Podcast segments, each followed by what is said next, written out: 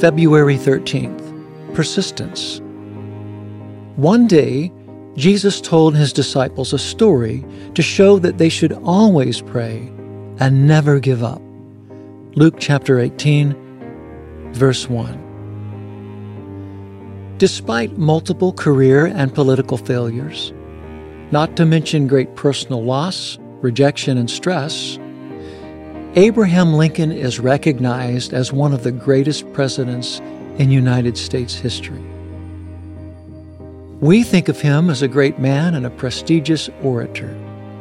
But during his life, he held countless job positions, most of them physically laborious and incredibly unpresidential. He was known to be a man of humility and persistent faith. And regarding prayer, he is quoted as saying, I have been driven many times to my knees by the overwhelming conviction that I had nowhere else to go. My own wisdom and that of all about me seemed insufficient for the day. Truly, we are insufficient apart from the Lord.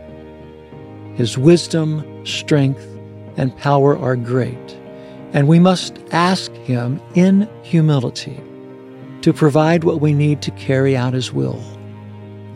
When it comes to seeking the Lord and persistently following His call on our life, application of Luke chapter 18, verse 1 is necessary.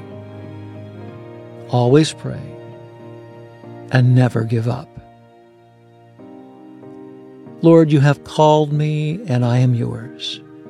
You have made it clear your grace is sufficient in all things. You have given evidence of your faithfulness and encouraged me to pray and never give up. I embrace your will, and by your grace and for your glory, I will persistently pursue your heart and will for this day. Amen. May your kingdom come soon. May your will be done on earth as it is in heaven.